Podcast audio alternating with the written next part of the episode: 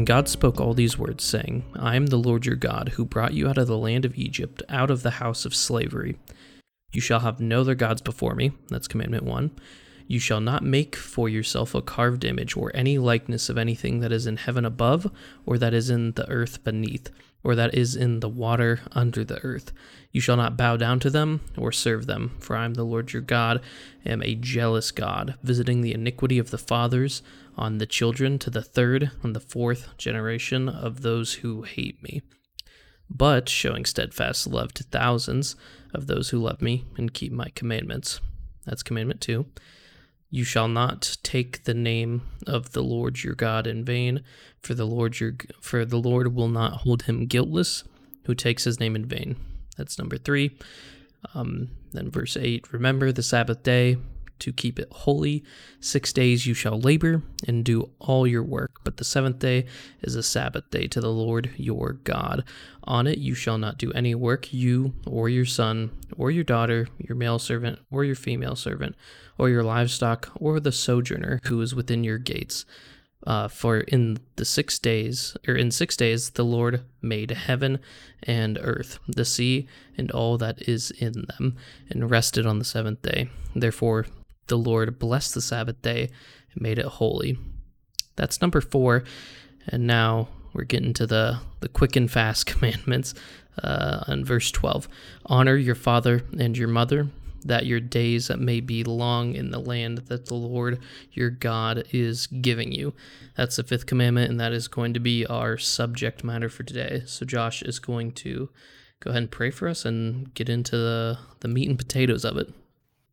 All right. Thanks for the reading of God's word there, Justin. And, of course. Uh, as we go to pray, um, we have a special request to pray um, from uh, Adam the Goo, not Jim. Smiley Winky Face, as his full name is.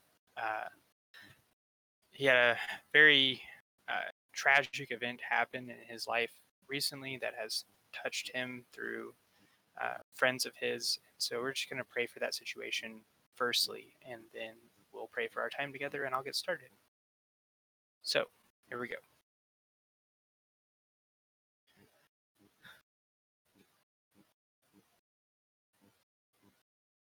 Lord, we address you as Lord, for you are, in fact, ruler of all things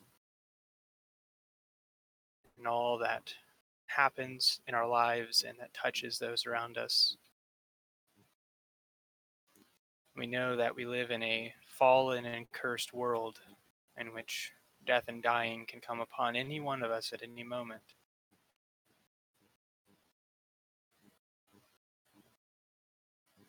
Please help uh, our good mutual friend here, Adam, and uh, as he seeks to deal with the tragedy that has occurred uh, to his a friend of his friend, that he would be able to be a comfort and a help to those around him and also able to deal with biblically, according to your word, uh, this event that has occurred in his life. Pray that you would comfort those who were closest to this young man who has passed, that if they do not know you, you would draw them to yourself. Have them see that they have a need for a great God and Savior, a comforter and helper they can only find in you. And if they do know you, then bring them that comfort and help that they so desperately need right now. We know that we can ask things according to what you have promised, and that you are faithful to keep those promises, and that you do promise such comfort and help in our time of need. So we ask for you to have mercy upon those involved today and in the months and years ahead. As they grieve, let them grieve with those as those who have hope.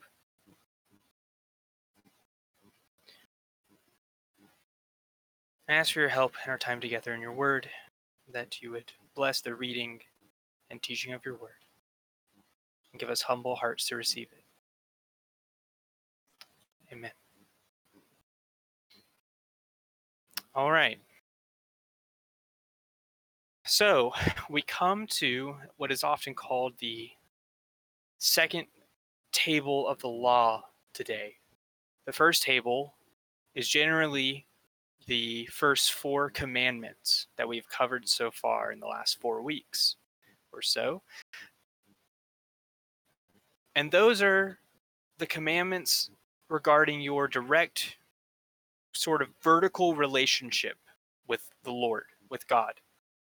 Uh, th- th- these govern that area of your life. These first four commandments do. The last six govern your relationship to other people, how you should relate to, firstly, your most immediate family, and then it spreads outward from there to those around you. This is why Jesus, when asked about how would you summarize the law of God, he responded by quoting from the law two different places. Love the Lord your God with all of your heart, soul, mind, and strength, and love your neighbor as yourself. He quoted those two because those summarize the two tables of the law, as they're called. The first, that first command he gave, there, love the Lord your God, covers the first four commands. And the second one, love your neighbor as yourself, covers these next six that we're going to be looking at. However, we don't want to get the idea that there is a division in our lives between these two areas. As I've said from the beginning, the first command is foundational for the rest. One a person who disobeys the first will disobey the rest by the nature of the case. You cannot honor your father and mother as we're going to look at today if you are worshiping and serving idols in your heart.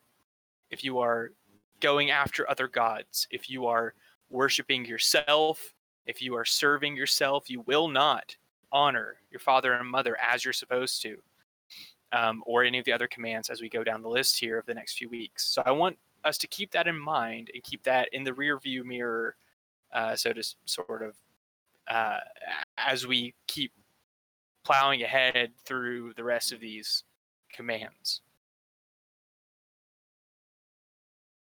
With that being said, here we have the uh,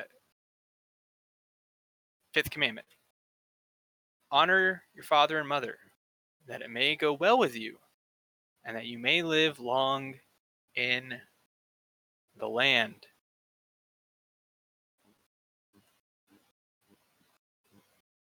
That last half of the commandment, we're going to get there in a little bit. The Apostle Paul actually quotes it in Ephesians chapter 6. We're not going to go there yet, uh, but we will in a moment after I've talked a little bit about the command. Um, and he exp- explains and expounds on it a little bit more. But first, we'll just take the command as is and talk about it. What does it mean? What does it look like to honor your parents?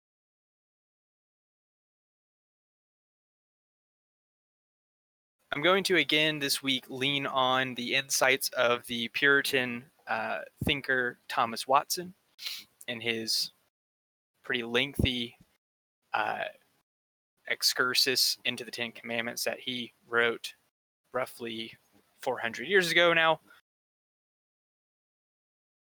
To help me here, as there's a pretty simplified version I'll give you first, and then we'll we'll dive into Watson.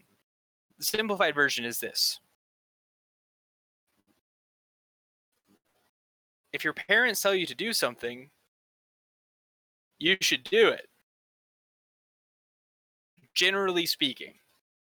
However, the qualification is if there's any point in which the command of your parents would cause you to violate the teachings of the Bible at any point, you are to willfully, cheerfully, respectfully disobey that command.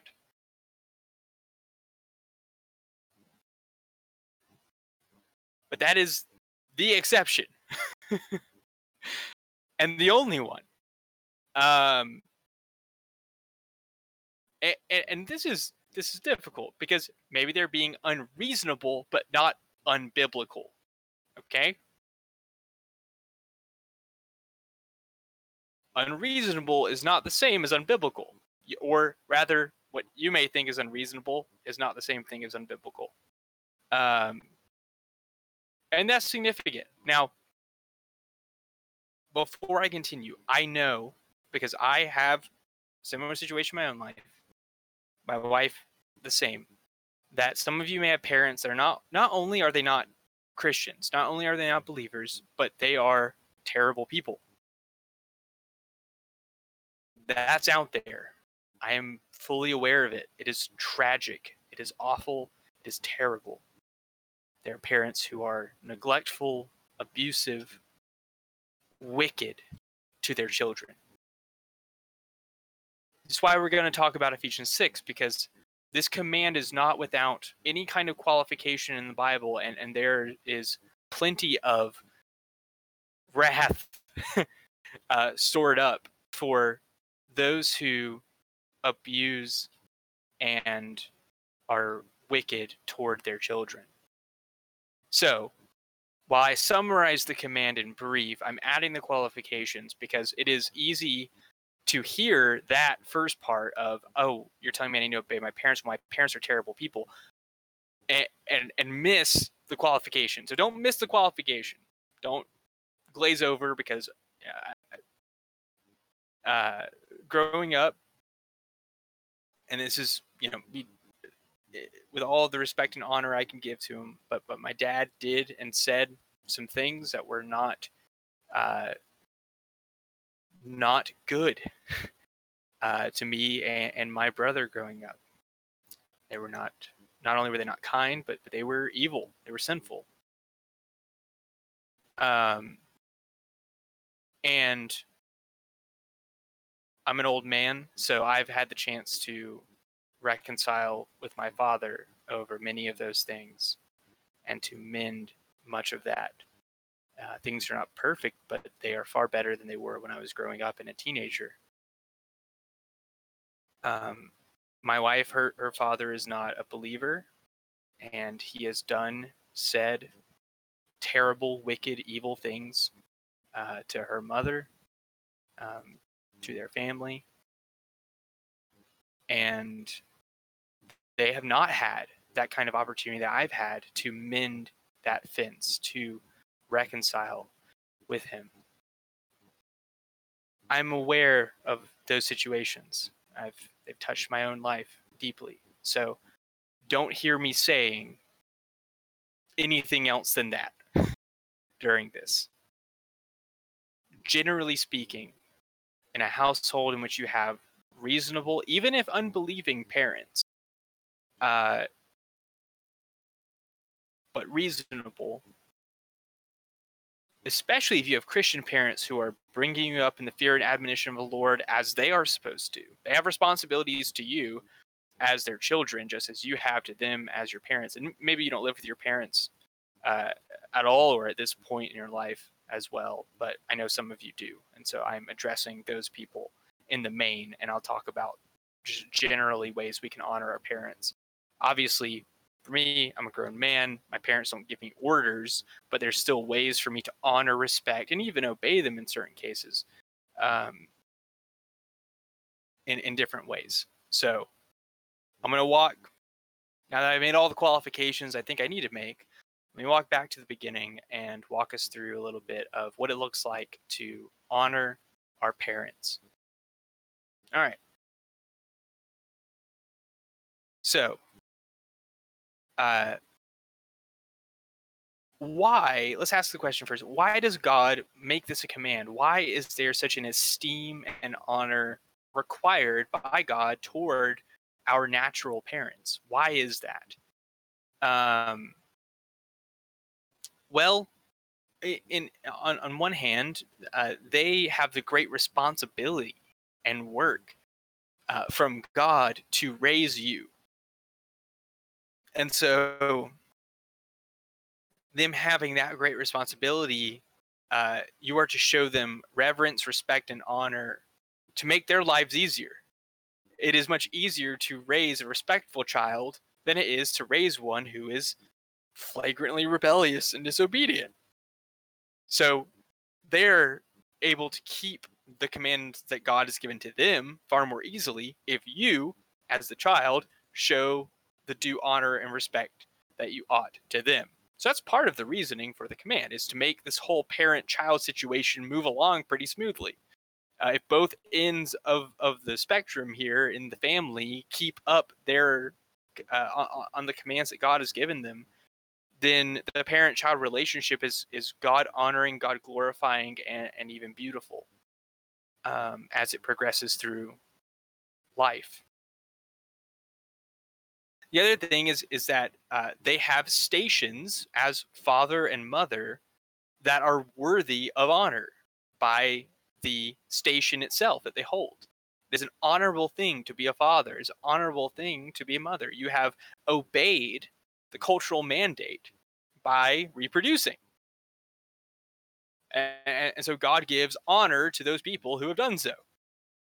Um, it, it, even if the circumstances around the reproduction of the child were sinful, out of wedlock, etc., the fact that it's happened gives them the station and the title of father and mother. And so they are due a certain measure of honor and respect to the station itself. Now, we'll talk about near the end um, what, what do I do if I have dishonorable parents, if I have evil and wicked parents, and, and we'll, we'll talk through that some. But I'm, again, assuming a baseline uh, worst case scenario, they're un they're they're reasonable unbelievers. Best case scenario, they are reasonable believers in everything I'm saying right now. All right. So, uh, let's go into Watson here because I gave you the general gist. Is in those scenarios that I described, obey them. They tell you to do something, you do it. If you think it's dumb or silly, you keep those thoughts to yourself and you do it. Why should this is a thought I always had growing up. Why should I make my bed if I'm going to jump back into it later in the day anyway and nobody ever sees the inside of my room? Guests who come over, things like that. No one my parents never went in my room, hardly at all. People who came over never went my room. Why should I make my bed? And I disobeyed the fifth commandment growing up for basically my entire life because my dad expected me to make my bed, and I refused to do it on a regular basis. Uh, that was a flagrant rejection and disobeying of this commandment. It was not an unreasonable request. I thought it was, but it really wasn't. It only took a few minutes. But I thought I had this whole logic thing worked out and that he was being a crazy person because it didn't make any sense to me and so I shouldn't do it. That was my reasoning. But it was sinful for me to do that. He was not asking me to offer a pinch of incense to Caesar in worship of him, as they did in the Roman Empire. He wasn't asking me to bow down and worship a statue of Moloch or something. He was asking me to pull the sheets up over my bed every morning when I got out of it. That was it. So that's an example of how that kind of thinking does not uh, is a violation of this command. All right, into Watson here. Uh, he says, uh, "How do children show honor to their parents?" Firstly, he says, "By a reverential esteem of their persons." So, what does that mean?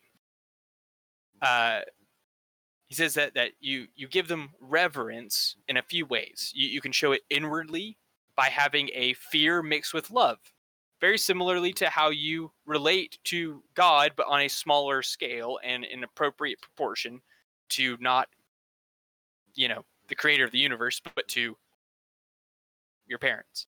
So don't hear me saying you need to worship your parents. That's not what I'm saying. Um, but there is a, a fear mixed with love, as he describes it. Where, and by fear, he simply means a like, I know that they have a great responsibility and a great power over me as my parents, and I should respect that power. Um, but they also have my best interests in mind. Uh, they are fallible, prone to sin, just as I am, but they do uh, have love for me, and they do want me to prosper in the land, so to speak. Um, and, and there's a command in Leviticus for uh, every person to, to fear their mother and father. So that's where he's actually deriving the fear mixed with love bit. Um, so he says that, you can show honor to them by having a right emotional orientation to them, by having the right affections about them, by having a respectful love relationship for them. Um, they're not just they're, they're, they're you know and it's easier especially as you get older to have more of a friendship relationship with your parents but if i want to honor them properly i will still maintain an appropriate sense of reverence for my parents uh, and, and and not treat them as a peer at any point. Uh, he also says that you can show reverence toward them outwardly in word and gesture. So speaking respectfully to them and about them, speaking honorably to them and about them. Um, he says they ought uh, children ought to speak well of them, their parents, if they deserve well. Uh, and in case a parent betrays weakness and, and, indiscretion, the child should make the best of it, and by wise ap- apologies, and he doesn't mean apologizing to them, he means defending them. Uh, he says, per, kind of proverbially cover his parents' nakedness. Now, he's not saying that if your parents were streaking, then you should throw clothes at them. What he means is that they've if they make a fool of themselves or they fumble publicly or they do you, you shouldn't join the crowd and laugh at them. You should defend them because they are your parents, their family. And that's a way to honor them.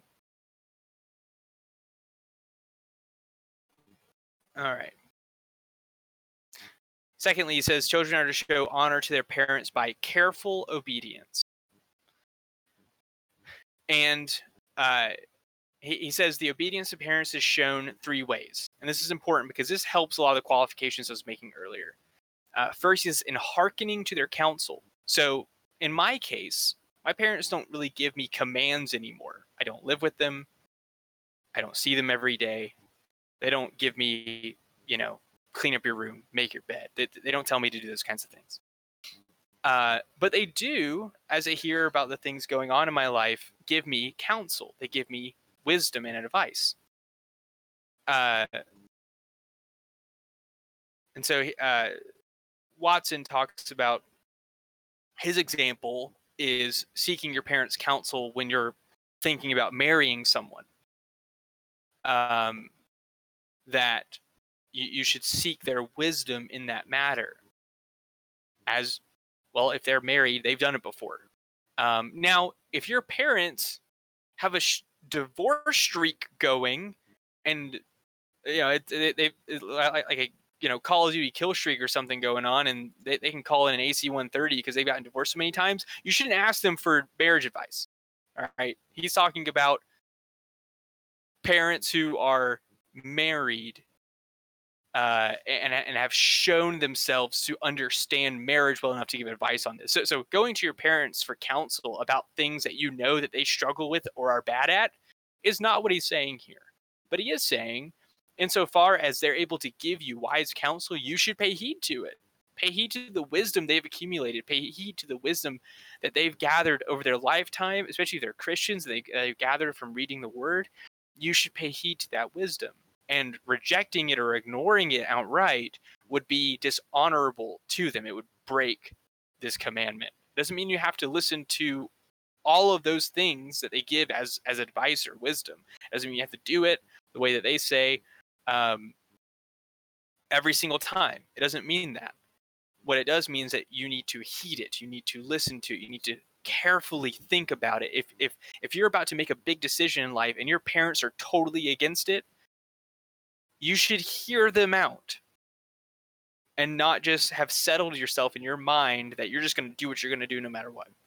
you should consider hey, maybe they've been here before. Maybe they've been through this kind of thing. They've lived, you know, probably twice as long as I have. Um, in some cases, maybe longer, depending on where you're at when, when they, you know, had you. And, and so you should pay heed to that wisdom that they've accumulated. Now, he gives an example here uh, where if if a parent were to counsel you to do something obviously unbiblical, you shouldn't do it. Right. And, and again, that should be obvious here.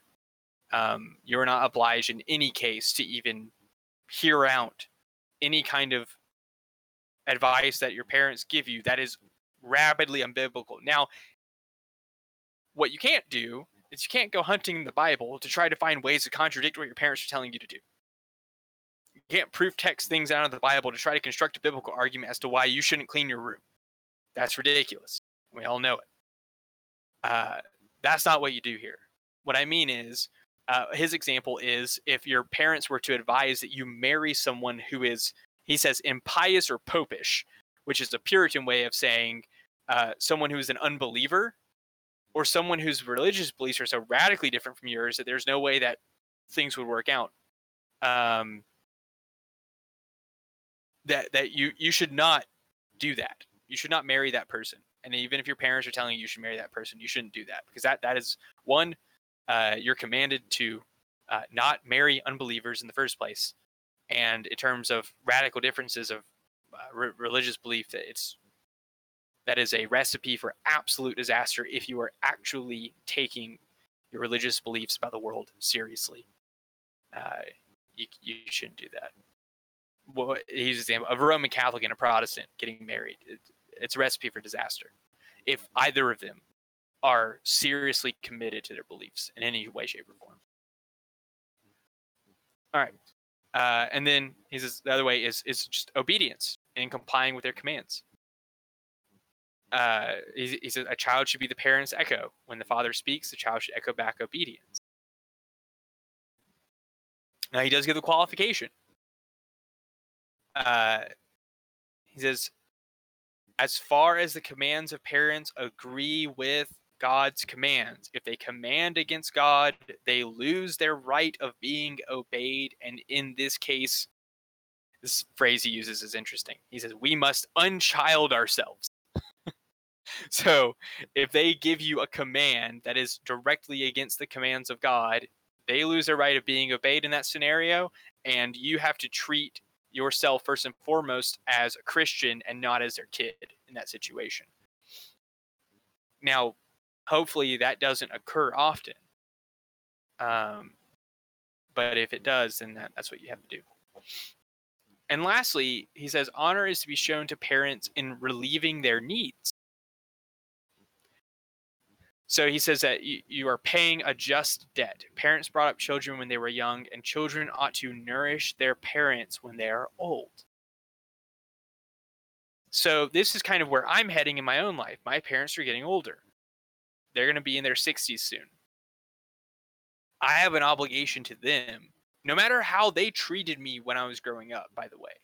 So this is a way, even if you had, you know, terrible, unbelieving parents, as they get old, you can obey the fifth commandment and show honor to their position as father, mother by caring for them as they depart this life.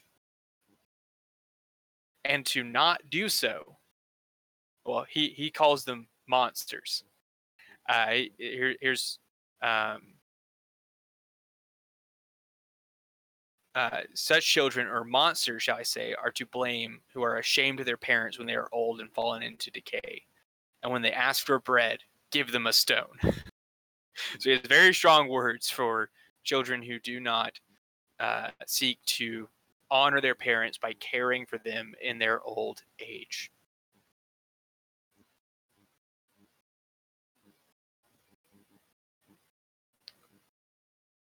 All right.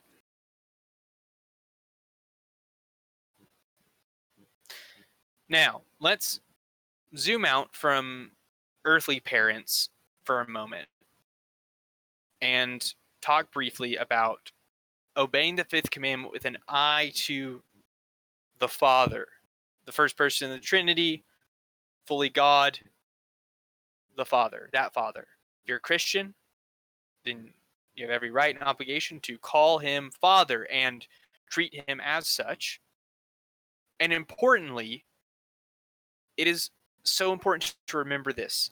No matter how your earthly father is, the most ideal and perfect early earthly father is a shadow and a glimpse, a mere glimpse of the actual fatherliness of the Father.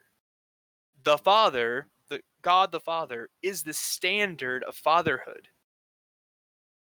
If you attribute to God the Father things that your earthly father has shown you about himself, good, bad, right, or wrong, then you have the picture backwards. You would say you would be saying that my earthly father is the reality and i'm going to project onto god the father things that he possesses attributes that that my earthly father has or attitudes my earthly father has. I'm, I'm going to project those onto god the father. No no no no no. You, you cannot do that at all. It works the other way around. Anything good in your earthly father is reflective of god the father and comes from him. For all good things come down from our Father who is in heaven, as it is said. The Father of heavenly lights, as James says in his first chapter of his epistle. So, obeying the fifth commandment, let, us say you are in a situation where you don't know your earthly parents. You can still obey the fifth commandment If you're a Christian, you have a Father who is in heaven, and you can honor him in similar ways uh, as as you would honor have honored your earthly father. Um, and, and he is the standard of fatherhood, and he is sufficient to be the father of your life. Fatherlessness, both of absentee fathers who are present in physical form but absent as a father, and actual absent fathers who are not in the picture at all is a serious problem. It's a serious problem, and a lot of people have experienced it on, on both sides of that spectrum. But a Christian has no excuse to attribute any of their problems or sins to fatherlessness because they have the best, the wisest, Father that exists. He has given you all of the wisdom you need that you would have received from an earthly father, but perfect and better wisdom in the scriptures. He has given you all of the uh, commands you need to live your life in a consistent and virtuous fashion. He, he's given you all you need for salvation. He's given you everything that you need, this good, righteous, holy, heavenly Father. And, and so we honor him by obeying him. Uh, as, Watson says, by advocating his cause and standing up for his truth. We honor him by ascribing the honor of all we do to him. And, and so like I was saying earlier, all the goodness of your earthly father, if he has any, comes from the Father. So just as I said that, so so too, any goodness that you have, any good that you do, must be ascribed and the honor and glory given to the source of it, which resides with God. Uh, we show honor to our Heavenly Father by celebrating His praise, by praising and worshiping Him, by praying to Him, by communing with Him by communicating with him. Uh, it would be scarce to say that you, um, you know, loved and honored your earthly father uh, if you never spoke with him at all. uh, I actually realized that I was disobeying the fifth commandment in this way about a year and a half ago or so because I never talked to my dad. I didn't do it. I also wasn't praying either. so I was disobeying the fifth commandment toward my heavenly father and my earthly one. Thankfully, I've repented of both of those things. Praise be to God. So that's uh, a way you can honor God the Father. Another way, we show honor to our Heavenly Father by suffering dishonor, yes, death for His sake. Now, in Thomas Watson's time, there was a real possibility that you could have died in England for believing the things that Thomas Watson is laying out. Uh, the political situation was back and forth between Protestant rulers and Roman Catholic ones. And when the Roman Catholic ones in charge, even sometimes when were Protestant ones in charge, if you were saying some of the things that Watson was saying, you you, you could have been killed for it. And, and so that's what he, he's talking about here is that you honor God by being able, willing to endure suffering for his sake. So,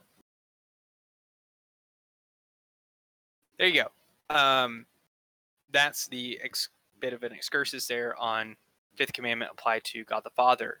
Lastly, I want to look at Ephesians chapter 6 real quick because there this command is quoted in the New Testament and expanded upon, and I want to look at it with an eye to what does God expect of your parents? And if you're going to be parents one day, what does God expect of you in relationship to this command?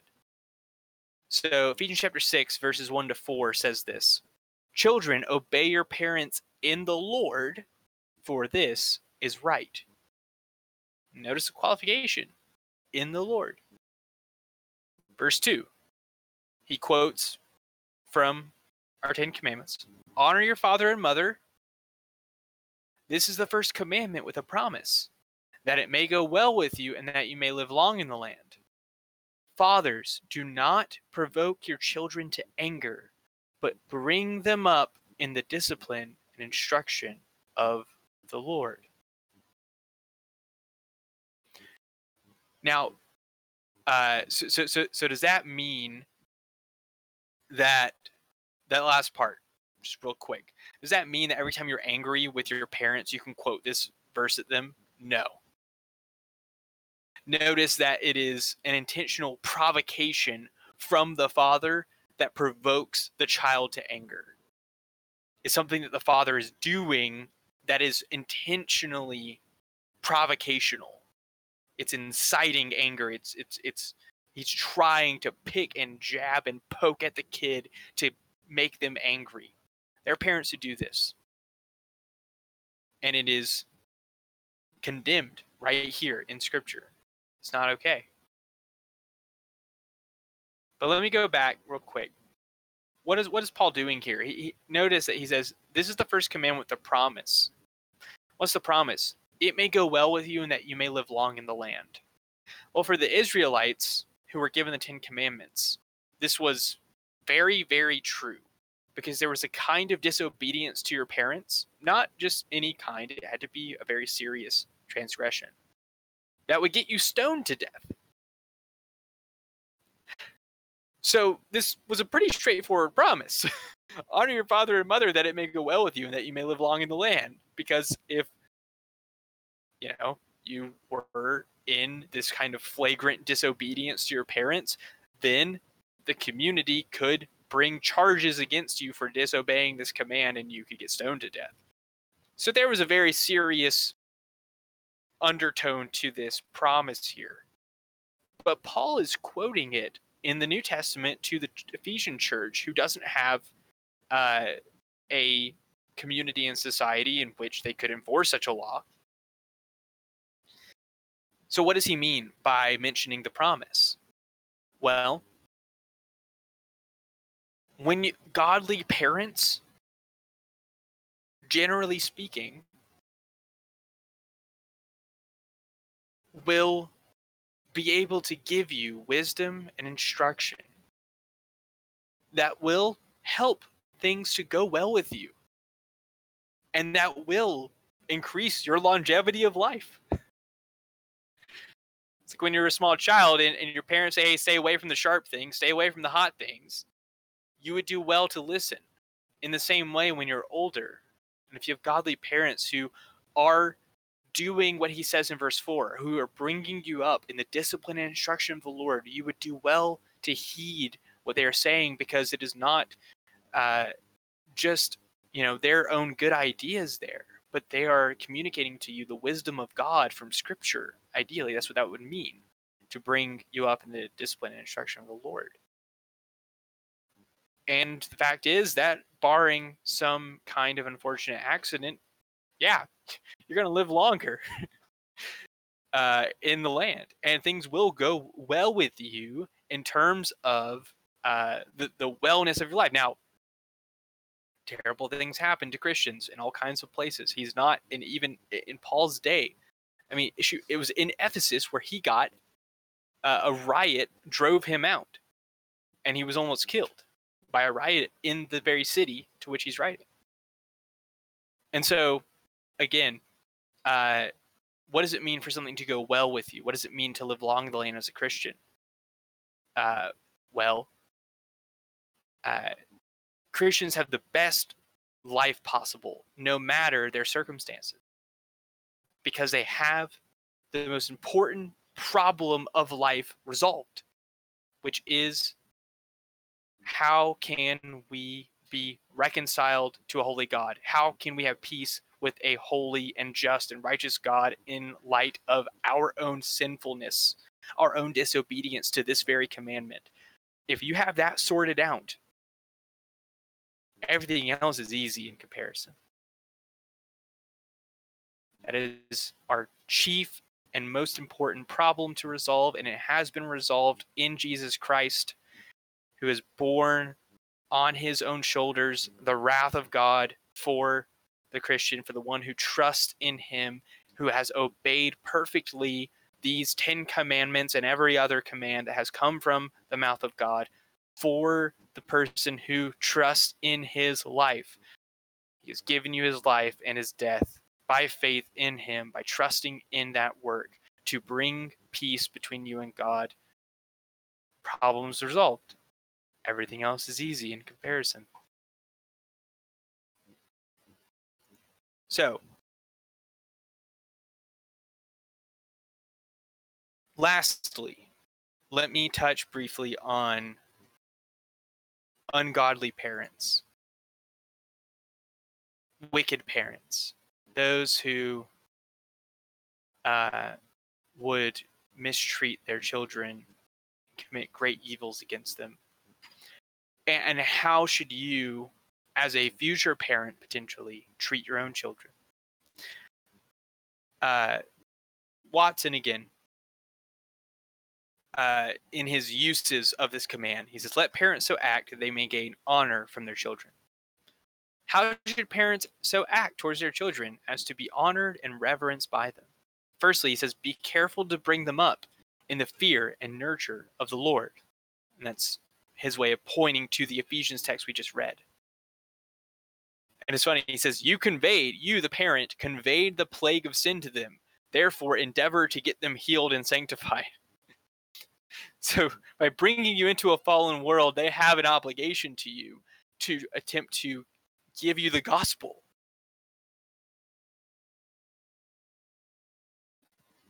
And to raise you in the discipline and instruction of the Lord. Secondly, he says, if you would have your children honor you, keep up parental authority.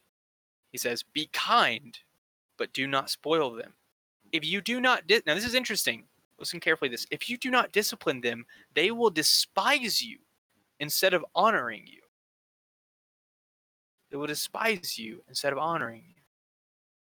And why is that? Because without some kind of discipline when we go astray we need to be disciplined. When we sin when we break god's law we need discipline to come into our lives and put us back onto the correct path if we are allowed to just keep going off into nowhere that's where we'll end up. We will end up mired in sin and darkness if we are left to our own devices. And God has given you parents to discipline you during your childhood to keep you from forming sinful habits that will lead you into darkness and despair. Now, not all parents succeed in that role. Some don't even try. And that's what he means. They'll despise you. They'll despise you if you don't discipline them at all. Thirdly, provide for your children what is fitting, both in their minority and when they come to maturity. So, so, so what he means there is that, that parents should provide. They should provide for their kids. Um,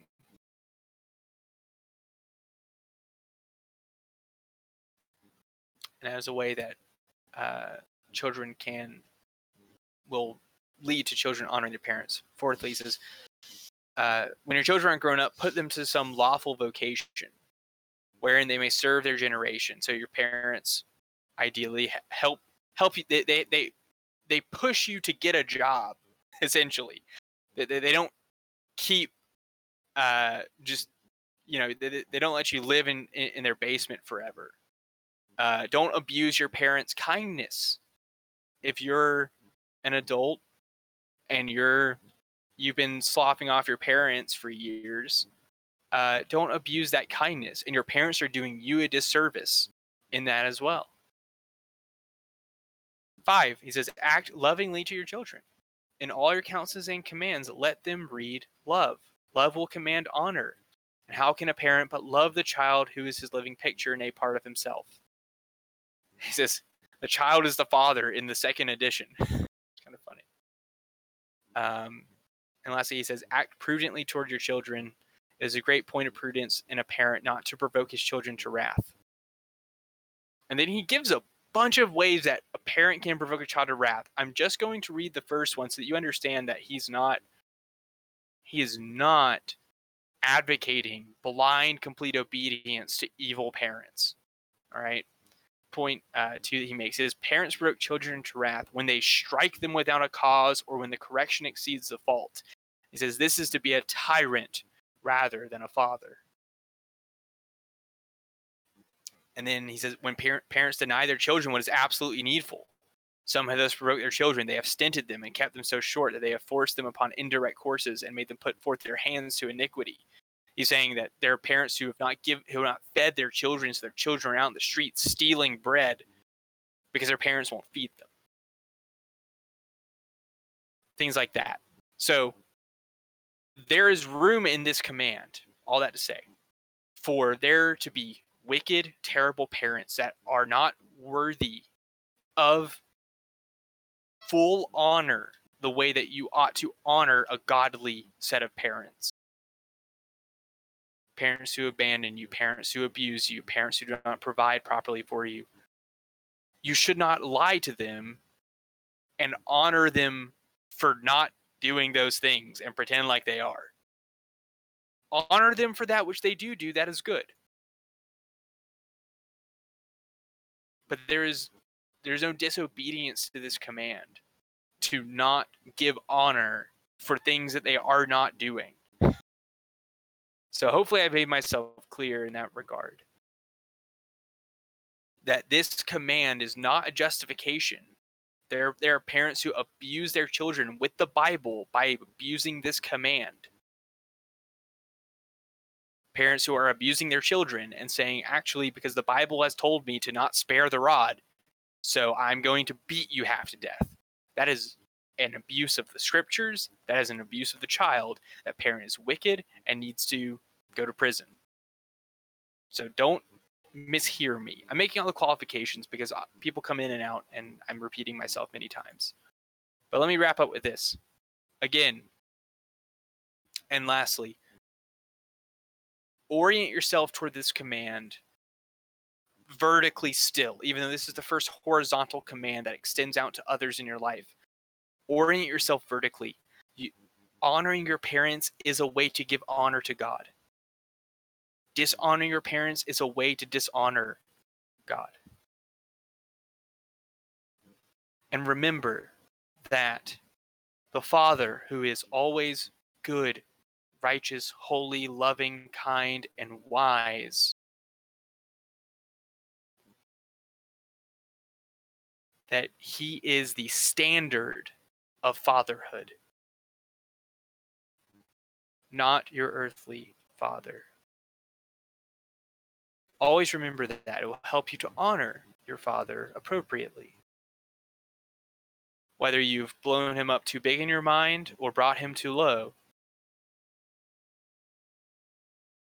he is an image bearer of God who is a sinner. No matter who he is, those two things are true. Same with your mother.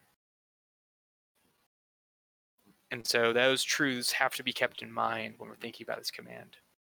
And that the honor we give to God is always complete, total, and He's always worthy of it. And there's no qualifications to this command when it comes to honoring God the Father. All right, let me pray real quick and then I'll hand it back over to, to Justin. Father, thank you for being our good, wise, and loving Father who hears us, who delights in us as his children. Pray that any who do not know you as Father would come to know you as such through Christ, through faith in his work, his death on the cross, in which he purchased forgiveness of sins, which he lived a holy life that we could not live. And he would turn away from trying to earn your love and look to Christ, who was fully obedient to you at every point, who honored you and and his earthly parents, Joseph and Mary, completely and totally. At every point. That when we fail to keep this command, we can look to his sufficient keeping of it to cover our disobedience and to empower us to obey, to do so joyfully and gladly. Help us in that. Help us to look to you and to hope in you alone. Amen. Amen. That's some great stuff, Josh. This is really important commandment. Obviously, all of them are are important, and I'll probably say that after each one, but just putting into such a good light and just a good perspective because they seem so simple at first, but really getting into the depths of it is uh, so good in the Christian life. Um, now we're going to be moving on to uh, the question and answer portion. Um, you can use your microphones or type in the text chat. Uh, Larry Boy has already asked a question. If you want to go ahead and pick that one up, Josh. Yeah. Uh, Genesis 2.24 talks about leaving your parents as you go into marriage. Can you talk about that in connection to what we've talked about? Yeah. Um, so yeah, man shall leave his father and mother and be joined to his wife, and they shall become one flesh. So that is a good, very very good point. So the there's an assumption within that that that union will at some point, most likely, barring some kind of physical ailment, produce children, and that those two will, who were joined together, who left father and mother to come together, will become a father and mother. And so they still have an obligation to obey the fifth commandment, to honor their father and mother, but they have created a new family unit that has a new system of family government. So the grandpa is not the head of the household of the married couple. Otherwise, you have a conflict of grandpas because the guy, the, the, the husband has a dad and the wife has a dad, and they can't both be head of the household. So when you get married, there's a new head of the household that's a husband. Um, so that union creates a new microcosmic family government system. Uh, but they still have obligations regarding the fifth commandment to honor, to give honor to their father and mother, but in different ways than they did beforehand. So that's kind of what I was talking about earlier, what Watson was mentioning uh, is that you can honor your father and mother at, in that stage of life.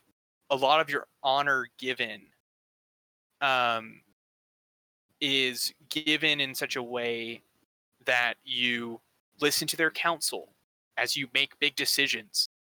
Um, you, you, you go to them for continuing wisdom as they've lived through that part of life as well, being newly married and and having children and doing all of that stuff. Um, so you still go to them for wisdom and counsel. Uh, you don't overly depend upon them and become a burden to them at that point. That's a way to honor them as well. Um, and then lastly, the way you honor them at that stage of life would be to care for them as they get sick and get old, um, even to the point if, if you needed to bring them to live with you and to provide for them in that instance, then that would be something that you could do. Um, many times, one or the other of your parents will pass away first. Maybe it's the provider in that situation, and you need to bring them to live with you. If you have to do that, that's a way to show extreme. That, that's some extreme fifth commandment obedience right there. that uh, it's not above and beyond it; it's still just obeying it, but it is. Uh, you are expressing it very potently at that point. Um,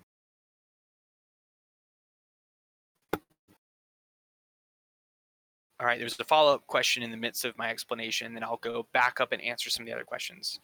Uh, what if caring for them interferes with your own being a father? Yeah. Um, so, so there are difficult situations in that. Um, there are touchy questions surrounding nursing homes and things like that. Um, I think that that is a way if if you you know are put in a situation where you cannot bring your parents into your own home to care for them, I think that's an ideal if possible. Um, or at least to care for them in whatever way you can. But if there's many situations where that wouldn't be possible.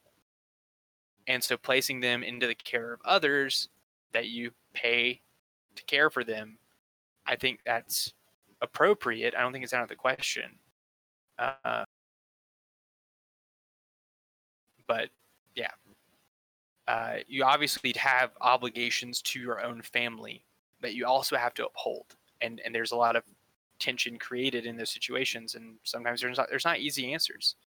Um, but, but ideally, you try to fulfill all of your obligations across the board that you can.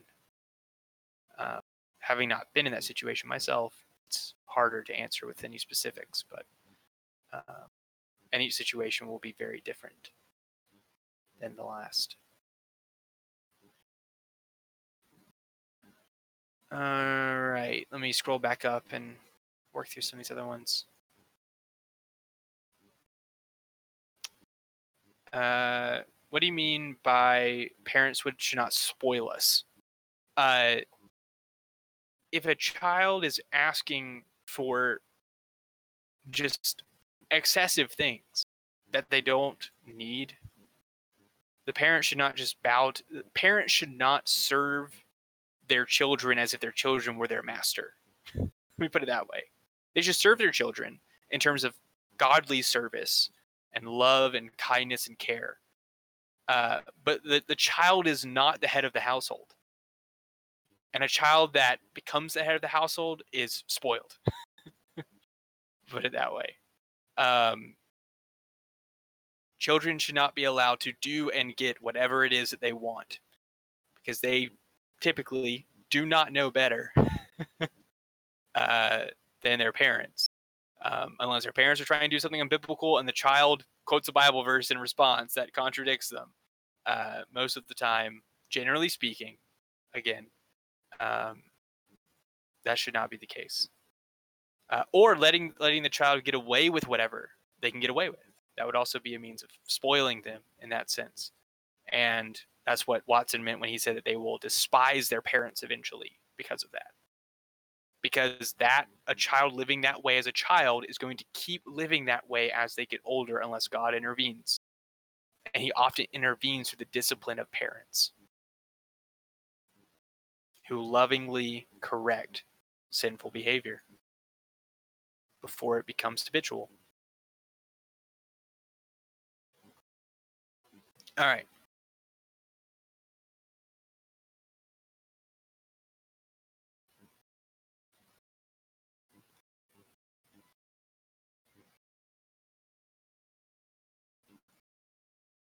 Uh, so this is kind of a silly question, but if you are a grown married man, your parents tell you to do something, would you be breaking the fifth commandment? It depends on what they're asking you to do. Um, are they asking you to do something that is good and right and you're already obligated to do by other parts of the Bible. So if they ask you to go to church and because you aren't going to church, yeah, you're not you're not honoring your parents by disobeying that. You're also dishonoring God and disobeying him. So at that point, um, grown married man, your parents tell you to do something. If they tell you to do something that you're already obligated to do by God, then you'd be breaking two commands by not listening to them. If they tell you to clean your room and you're not living with them, well, uh, I mean, it's just a little weird. I don't know why they're in your room and and why they're telling you to clean your room. Like it as a grown married man, I can tell you that I have not had my parents ask me to do something that I wouldn't have done for them already since I've like after the age of 18. They've rarely have ever asked me to do something that I wasn't already willing and able to, to do for them. And, and so, I, yeah, it's, it, it's, it's completely, the relationship changes significantly when you're an adult and married, or it should anyway. um, yeah. All right. Uh, Graceful Fire, hit me. All right, yeah.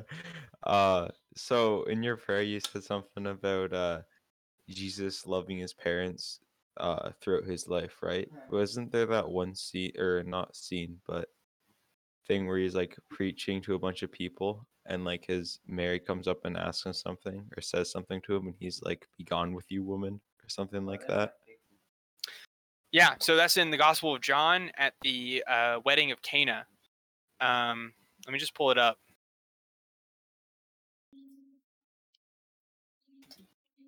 And he also does it at the cross and later in John as well. Well, there's not a. And he, he addresses her by woman. That, Oh, that's yeah, that's yeah, kind of yeah, like yeah, the, but the not the issue that we would take. It's not the same tone. Yeah. A woman. it's more like Yeah. woman, right? So, so I'll just I'll just read uh, this part here. Uh, John chapter two. On the third day, there was a wedding at Cana in Galilee, and the mother of Jesus was there. Jesus was also invited to the wedding with his disciples. When the wine ran out, the mother of Jesus said to him, "They have no wine." Wait, what? Yeah, okay. Uh, and Jesus said to her, "Woman, what does this have to do with me? My hour has not yet come." His mother said to the servants, "Do whatever he tells you." So she understood. Well, one, uh, Jesus would have been speaking Aramaic to his own mother. So let me just get that out of the way. Now, John is translating the, the event into Greek for us, but when it, it's you have to remember that when making much of certain words and terminology, there's not always a perfect one to one translation. And so I don't think John was intending to communicate that Jesus was being rude or disrespectful by calling her woman. Um, what he was doing, however, here is he was being very clear with her that uh, what she wanted in that instance was for him to do something that would compromise his obedience to God. There's a similar instance of this when he's a child, and she kind of freaks out on him a little when he disappears uh, when they're at the temple for Passover, and he he disappears in in Jerusalem, and they find him teaching people um, back at the temple when they realize that he's gone, and, and she kind of scolds him for it, and he says, "Of course, I'm in my father's house, doing what he wants me to do. Where else did you think I would be?" Like he, he kind of is. It sounds like he's back talking her, but what he's doing there is actually obeying the fifth commandment by obeying God first and foremost, over and against the wishes of his parents, which are contrary in that moment to what God is requiring of him. The same thing is here is she's wanting him to do something about the no wine situation, and he's like, All right, but like this isn't the normal this isn't the normal setting for one of Jesus' miracles. Usually he does a miracle when he's teaching something the wedding at Cana is very different because there's no teaching involved. he wasn't there to teach he was there to just enjoy the wedding. Um he was invited with his disciples to come but presumably like he wasn't there as like the officiator of the wedding. He was just there to as a as a you know a viewer a participant uh, to some level um as as, as a guest and so when she comes to him and says hey you should do something about this he's like I, I i'm not supposed to be doing all of this kind of stuff just yet because my hour has not yet come. I'm i'm i'm holding back all of the miracle stuff until i need to ramp it up so that i can get arrested and get crucified. That's essentially what he's saying here. Um, but he still agrees to do it out of respect for his mother. So there's potentially some lost dialogue here that john doesn't include because verse 5 or she understood his response as agreeing to do it anyway. Because verse 5 says his mother said to the servants, Do whatever he tells you. And then he proceeds to create the, the, the wine out of water. So it's a tricky passage. There's a lot going on there, but it is in no way uh, disrespectful. Now, should you, if your mom comes and tells you something to do something, reply to her with, Woman, what does this have to do with me? No, you're not Jesus. You don't get to do that. So there you go. All right, thank you. Yeah, and Good question. One thing I, I do want to also note is, yeah, there, there's the language loss, but also if you want an example of Christ uh, properly obeying the fifth commandment, is when he's on the cross dying. Um, again, he does say the word uh, woman to her, but he actually arranges for uh, John to take care of his mother even while he's dying and properly obeying that and, and making sure that his mother will be well even as he's about to leave albeit temporarily and then leave again but um yeah Cool. Cool Yeah. beans. The more you know. Yeah. Good question though. Yeah, sometimes I, I've heard that text taught before where there's a lot of emphasis on the like woman thing and yeah, yeah. But anyway, um, all right. Do we have anything else that I missed? I think so. yeah i mean is there any other questions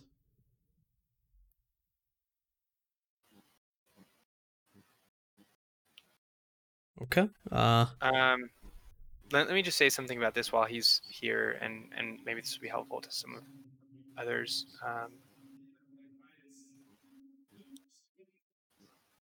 oh my oh my. there was a lot of stuff just posted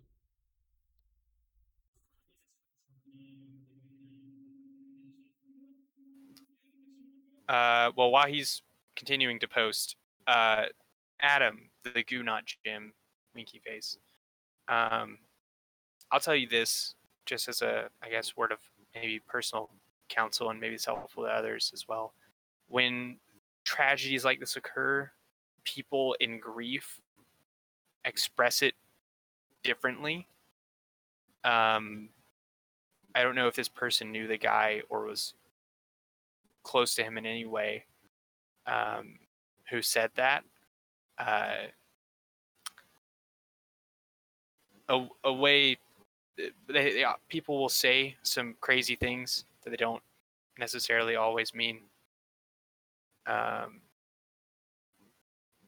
when things like this happen, um, including pushing off the blame for the death onto the person who has died. Um, on top of, uh, as an aside to that, I will say this that, uh, as the Bible says, the soul that sins deserves to die. We all deserve to die. Um, and, and so maybe a, a way to intersect with this person would be to say, like, um, you know, I, I deserve to die for the things that I've done. Cheating is not the worst sin in the world; is a grievous sin. It's a horrible sin. Um, but it too can be covered by the blood of Christ, just as all of our sins can be covered. Um, but yeah, so, so you have the other the, the friend of that friend I think who is doesn't think that person deser- deserves forgiveness at all for saying that. Um, they don't deserve forgiveness. Forgiveness is freely given. um, we're commanded to forgive by God, but it is not earned um, from others who sin against us. And so, oh, geez, that, that's a wrench in that situation. You've got yourself a thorny situation, my friend. Um, man. Well, I, I won't spend the whole time here. But yeah, if they're not believers, then you can't expect them to treat the situation in any kind of God honoring way. And all you can do is try to uh, show them how a Christian has the only true way and answers in situations like this. Um, the only way to truly grieve with hope, and the only way to have real answers, um, and to pray for them. And we will join you in that. That's tough. All right, uh, let me take a peek at what Mr. Rogers said. Um, Romans 13, Paul tells us that governmental authorities are all placed in authority by God, or his Bible study because the authority God has put in all our lives our parents as well. Passages also overlap. Yeah, that's just good stuff. Um, it's interesting. Maybe he'll find this interesting uh, whenever if he gets a chance to catch the uh, back end of it. Um, Thomas Watson actually connects this passage directly to uh, both governmental and spiritual authorities. I just didn't mention it for the sake of time. Uh, because I knew that I would take all of the time and then some just talking about the command in regards to the parents, but he does connect the parents, uh, the, the, the fifth commandment, to honoring uh, and obeying uh, both spiritual authorities in terms of the elders of a church, uh, of, of, your local church that you're part of, and then governmental authorities as well. So he actually connects it to both of those things. So yeah, there you go. All right. Is there any other that's questions all... or yeah, I mean that's all um, we got. Oh, go for it. So this is another question I had a while ago. I don't want to make this has already been a pretty long one. um but like so I was gonna ask, let's relate uh following um governmental authorities to like nowadays. So like say in China right now, a lot of people of religion in general are being persecuted and like put into concentration camps. Um how would like what are you supposed to do about that when you're supposed to like do what the authority wants you to kind of thing? Uh the same principle applies as I said at the very beginning of this, which is respectfully cheerfully disobey them because they are telling you to disobey God. Uh, same thing with if there's a any uh, any earthly authority does not have the authority to command you to disobey the Lord. There's no earthly authority that has that power.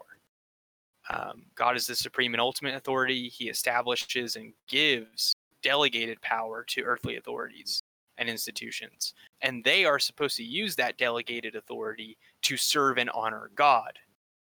Uh, that's the point of Romans 13, that the passage that uh, Mr. Rogers Roger there quoted. Uh, I'm just calling him Mr. Rogers because that's more fun. Um, that he quoted there. Uh, the point of that is that a government authority is under obligation to be God's servant for your good and to punish the wrongdoer and to uphold what is good. And when they're not doing that, and if they're command and they're and they're coming around and commanding you to do things that are directly against uh, what God has commanded you, you respectfully, cheerfully disobey. We have a good example of this right now happening out in California, where there is. Uh, we talked about this, I think, some last week. At the very end, um, I think last week Andrew talked about this some where John MacArthur's church out there is disobeying the California uh, government, is telling them that they're not allowed to worship right now, and he's saying, "Nope, God's commanded us to worship, so we have to worship." Sorry, but he's doing it respectfully, um, by all accounts, and by I mean, you can see the the live sermons where he gets up and says, "Hey, um, we we respect their position, um, but they are asking us to disobey God, and so we have to obey God rather than men." Um, and we have examples of this in the Book of Acts of the apostles on a regular basis, uh, disobeying the government authorities whenever those authorities told them not to preach or not to gather.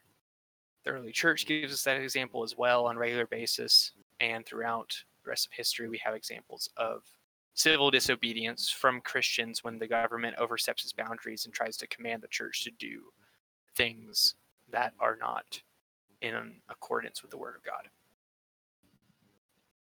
Oh, thank you. Because like I was thinking about that question for a while and was kind of waiting for this or like a certain youth group. This kind of came first. So thanks for answering. Yeah, there you go. Yeah, Romans 13 is not a legitimizing of everything that the government could ever tell you to do and saying, oh, well, I guess the government said I got to obey it. It's not what Romans 13 is about, not what it means. Um, so there you go. Yeah, uh, sort of related question, so I'll take it. But probably the end of my question answering abilities for the night. Yeah. So. We have gone on too long, so we will be officially done